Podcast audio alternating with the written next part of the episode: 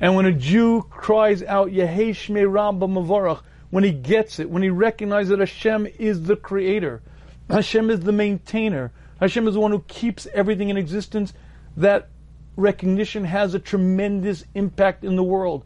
Hashem says, Praise be the King, who they honor him so. Because that single cognition, that single recognition that Hashem is present, Hashem runs the world, Hashem keeps everything in existence, is one of the greatest growth activities a human being can ever be involved in. It changes the upper world and changes me. It's hard to feel, it's hard to get, but when you get it, it changes the essence of you, and it's something that when Mashiach comes, you won't get much reward for, then it's obvious. It's here where it's so difficult. It's now when it's so dark. And it's true that Mashiach times will be far more peaceful and far more enjoyable, but there is one advantage living in our times.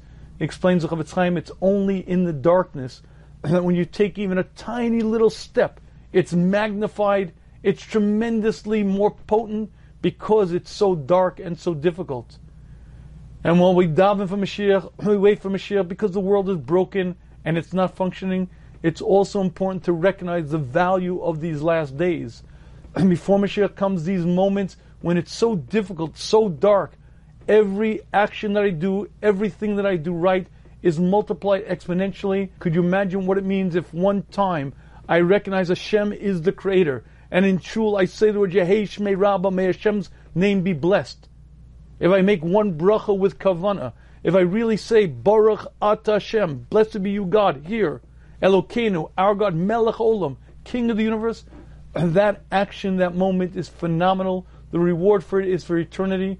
And when Mashiach times are far, far more peaceful, more enjoyable, and that moment of accomplishment is only something we can do now.